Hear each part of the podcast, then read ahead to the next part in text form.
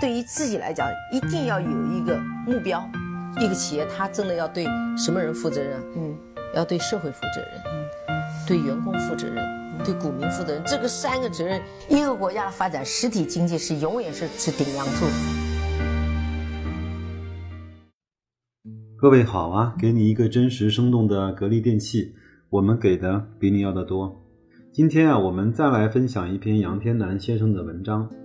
呃，文章的题目呢叫《让让钱努力的工作》。这篇文章呢，主要是讲了杨天真先生在美国投资中国网络概念股的故事。他是一美元左右买入了新浪科技，然后在四十美元左右卖出，呃，基本上可以媲美段永平投资网易的故事了啊。在美国纳斯达克市场挂牌的中国网络股啊，在经历了漫长的寒冬之后，终于迎来了扬眉吐气的时刻。八月初的时候呢。搜狐的股票是四十美元一股，新浪的股价为三十四美元一股。有很多朋友呢向我到来祝贺，因为他们知道我十九个月之前买的新浪科技大概是一美元的成本，但实际上这其实并不是我主要的投资。这个呢，应该就是指的在两千年的互联网泡沫破灭了之后，纳斯达克跌得非常的惨，很多的。包括像网易跌了，跌到了不足一美金，那个，嗯，新浪呢大概也跌到了一美金啊。这个呢就是指他在这次投资上的一些斩获。那他的文章其实不是主要写这个故事，他来讲了另外一个故事，呃，来自高尔夫球场的故事。我是一个以投资为职业的人，大部分的时间用于企业的分析和研究，买企业而不是买股票。可能是对我日常工作更更为贴切的描述。买卖股票是简单的，但是知道买卖哪家公司的股票却是真正的价值所在。呃，做我的钱是很辛苦的事情，因为他们需要非常努力的工作，也就是用钱来去赚钱。这样的话呢，我作为主人，我才可以有时间去打高尔夫球。下面呢是一个来自于高尔夫球场的故事。一个打球的人与一个球童，呃，边走边聊天。呃，那个打球的人呢说：“你知道吗？你在跟着我走这么一圈的时候呢，我已经赚了你的钱。”球童说：“这怎么可能呢？现在是我来为你提供服务啊，你会给我小费。事实上是我赚了你的钱。”打球那个人说：“你是否在汇丰银行开有账户呢？”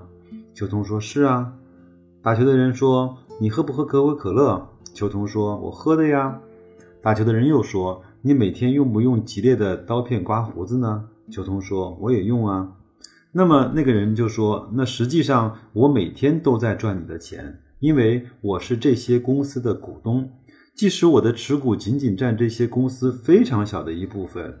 呃，你呢？为钱工作，还是钱为你工作？这是一个值得关注的问题。我见到许多人很辛苦的工作挣钱。”但他们挣来的钱却在一旁休闲，他们将钱存入利息微薄的银行账户，坐看机会的流失，还自我安慰地说：“嗯，这样安全。”那什么是真正的投资呢？真正的投资就如同我们今天种下了一棵小树苗，随着时光的推移，成长壮大，开花结果，在我们颐养天年的时候，可以在枝繁叶茂的财富大树下。品尝我们多年前认真规划的果实，呃，并且去呃荫庇后人。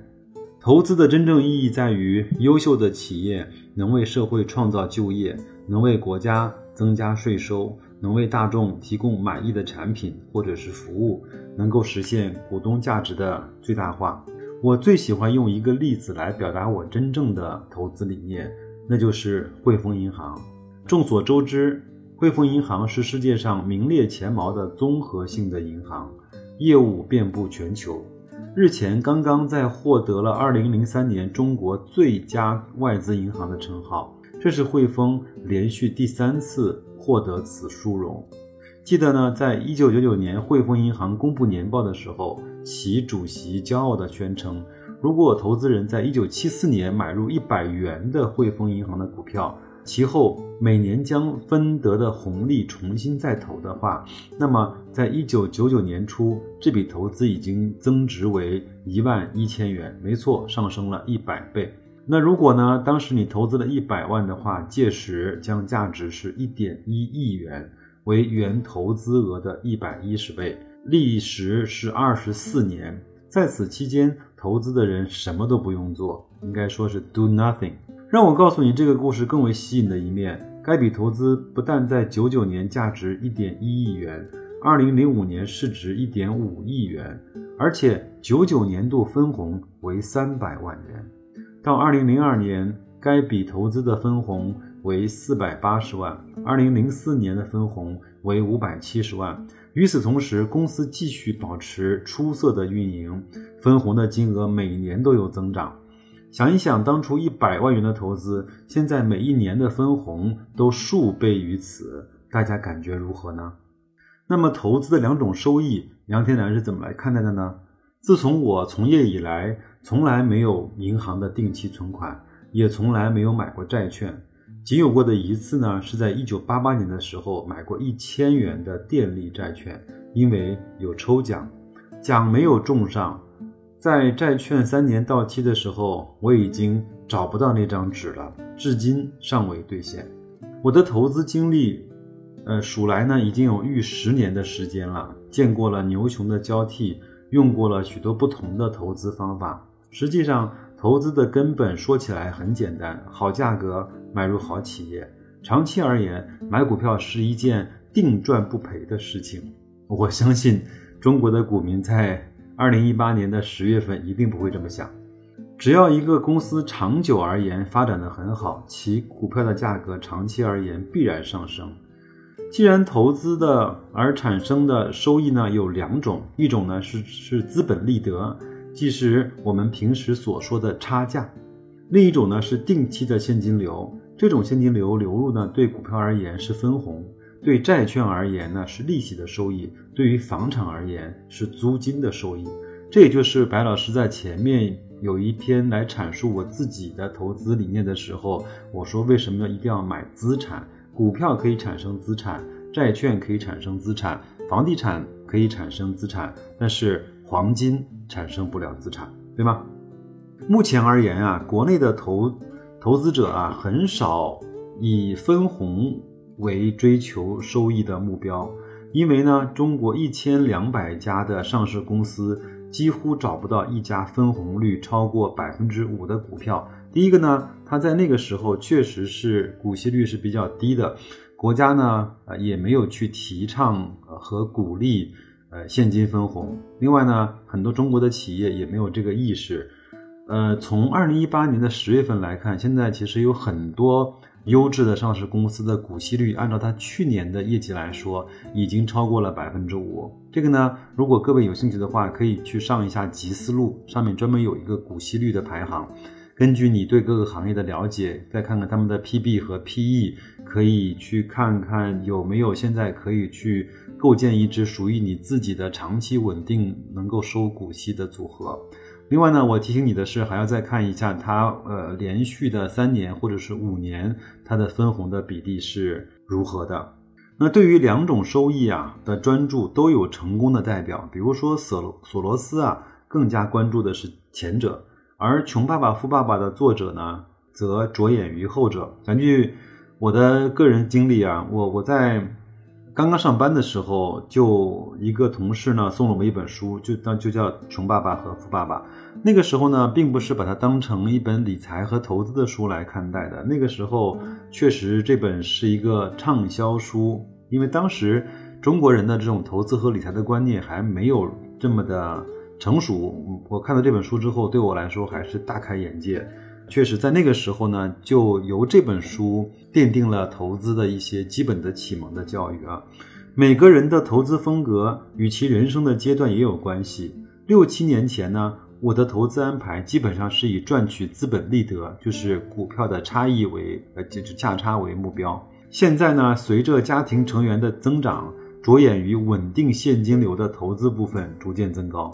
相应于此，我个人家庭的投资安排基本上分为两个部分，一部分是具有稳定增长的现金流投资，一部分是具有高风险高回报性质的投资。对于前者啊，我的比喻是种了一棵苹果树，只要平时适当的加以照料，无需消耗太多的精力。到每年秋天的时候呢，就会结出果实。对于投资者而言，所谓的果就是现金的产出，这部分呢没有暴涨暴跌，且稳定且呈增长的特点。我用这些定期的产出做那些高风险高回报的投资，如果决策正确，可能会有数倍或者是数十倍的收益。如果赔了也没有关系，因为我第二年还会有定期的现金流入。实际上，即便是高风险的投资，也是经过了分析，选择成功概率比较大的那个去投。我记得在几年前，有人在支付宝余额宝上做了一件特别，现在看起来特别牛的事情啊，比如说存进去几万块钱，每一天呢可以收入个两三块钱或者三四块钱，那么他就拿在余额宝里面每一天的利息自动去买了当天的福利彩票或者是。体育彩票，那这样的话就是构建了一个基本上无风险和高风险的非常有机的去配比，这是一个 很有意思的组合。如果那两块钱中了五百万的话，这笔投资就非常的划算。如果即便是没有中，至少他的本金不会受到亏损。这样的话，至少在人的心理上会更能够去接受。我挺佩服这个想出这样的一个交易模型的人。这个其实别看它概率小，但是它其实是一个非常好的交易模型。那《孙子兵法》里面曾曾经说啊，守正出奇，有了相对比较稳定的现金流，我会去做一些有道理的冒险。投资学的原理认为，回报的高低与所承担的风险成正比，即高风险高回报，低风险低回报。实际上，没有人为了追求风险而去投资，而是通过各种手段来去降低风险，提高回报。二零零一年底的时候，新浪。等一些公司的股价随着美国的网络泡沫的泡破灭，已经在纳斯达克下跌了百分之九十八，而且有随时被摘牌的可能。而当时的网络发展已经渗透了中国的每个角落，大凡上网的人，搜狐啊、新浪啊、网易啊，都是他必去的地方。当时啊，两个公司还都是亏损的，但搜搜狐的手中有四千万的四千万美金的现金。新浪手中有接近一亿的美金现金，他们另外一个特点就是均没有负债。我们试想一下，中国有几家公司手里面有数亿人民币的现金，没有一分钱的负债，而其产品家喻户晓，人人必用。所以我当时用了一点零四美元一股的价格买了搜狐，一点四元的价格买了新浪。现在呢，我们都知道他们的盈利情况非常出色，股价也今非昔比。这个故事风险高的一面是，这些股票可能会被摘牌，所有的投资化为乌有。这个世界啊，无论东方或者是西方，培养一个人的正确投资理财的观念，已经到了一个非常重要的地步。在正确与不正确、重视与不重视的理财观的熏陶下，财富在同等起步的不同家庭中的差距，随着时间的推移而加大。经过了一代人以后呢，我们会看到天壤之别。正所谓“你不理财，财不理你”。当每个人的投资风格因人而异，实际上每种投资或者投机的方式均有成功的故事，合适的才是最好的。文章分享完了，其实它的道理非常简单，就是第一个呢，要去做一些嗯比较靠谱的、有稳定收益的投资，然后每个每年呢获得一些红利的回报，呃，然后用这些稳定收入的现金呢去做一点点高风险的这种尝试。当然，这个高风险呢不是让你去赌博啊。呃，也是经过分析、经过研究的一些所谓的高风险的尝试。就像如果现在在两千六百点以内已经是跌的惨绝人寰了，对吗？但是如果你有一个比较好的投资的，就是收股息的组合，你就稍微的可以去安定一下。这个组合呢，我在雪球曾经建立了一支，包括我现在也是在。用那个组合，每逢大跌我就去买上，呃一手。这个里面呢，大家可以去看一下啊，都是我像白老师在雪球的一个组合，就是分红 and 分红再投吧，就是那个十只股票的组合。我认为我是把行业已经分散了，比如说有银行、有交通、有公路、有家电，呃，还有食品，还有保险，还有金融，大概是这样的一个组合，一共是十只股票吧。另外呢，按照百分之十每一只股票、每一个行业最多不超过百分之二十这样的配比去配比，然后呢一键买入。呃，这样我看了看，我这个组合在现在来看，它的股息回报应该是在四左右。那如果随着市场进一步的下跌，有可能会到到达了五。如果说你买入了一百万这样的资产，有可能每年你就会获得一个五万块的，基本上算是无风险的收益吧。现在百分之五来看，在市场上并不是那么好获得的。买债券也不过就三到四，银行理财到五的，呃，要么就是门槛很高，要么就是你要去承担一些风险，要么就是很难买得到，对吧？而且呢，像这些公司在中国各个行业都是代表了。呃，最好的行业，那这样的话你就不用太在意它的股价的下跌或者是上涨。如果你有闲钱，它下跌跌得够狠，那整个组合的股息的回报都到了六啊或者更高的时候，那你就安安心的再买一些。如果你没有钱也没关系，到来年它就会自然给你结出来那个果实。你把这个果实拿拿出来用于生活，可以的。用于再去分红再投也是可以的，或者是你觉得这个时候我可以去投一点创业板呐，投一点中证五百啊，投一投一点那个弹性比较高的东西都没问题，因为这个钱它是每年都会出来的。这样的话你在心态上就会不一样，对吗？那如果你现在买到了那些什么中弘股份啊、长生生物啊、乐视啊，你就会觉得非常的恐怖，因为那些公司是没有业绩支撑的，那些公司。它未必能够称之为我们的资产，是吧？呃，更多的是一种赌博的工具，或者是一种交易的筹码。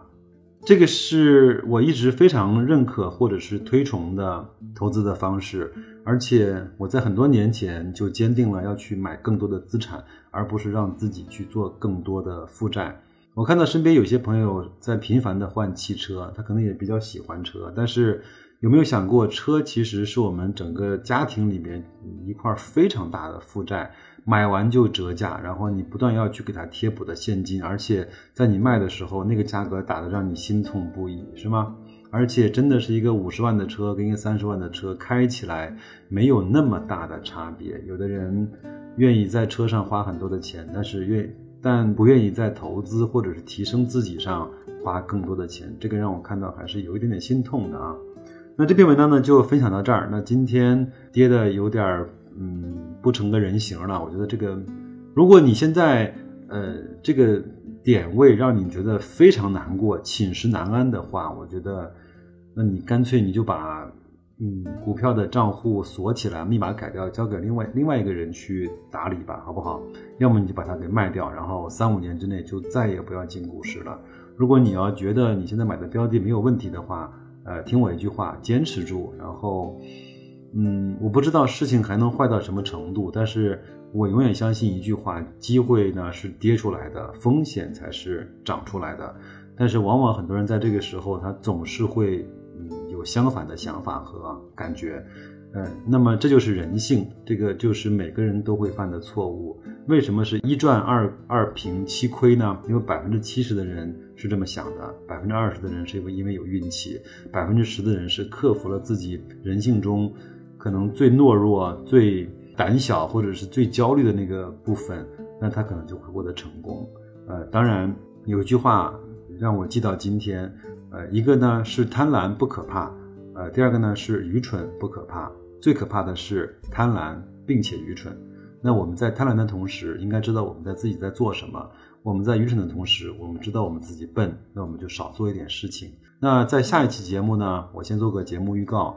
呃，前面是在合肥的金鸿冰箱啊，应该是在十月份被格力公司全资的收购了。那我也拿到了一些官方的资料。那我们下期节目呢，花点时间来谈一谈这个事情。正好在后台。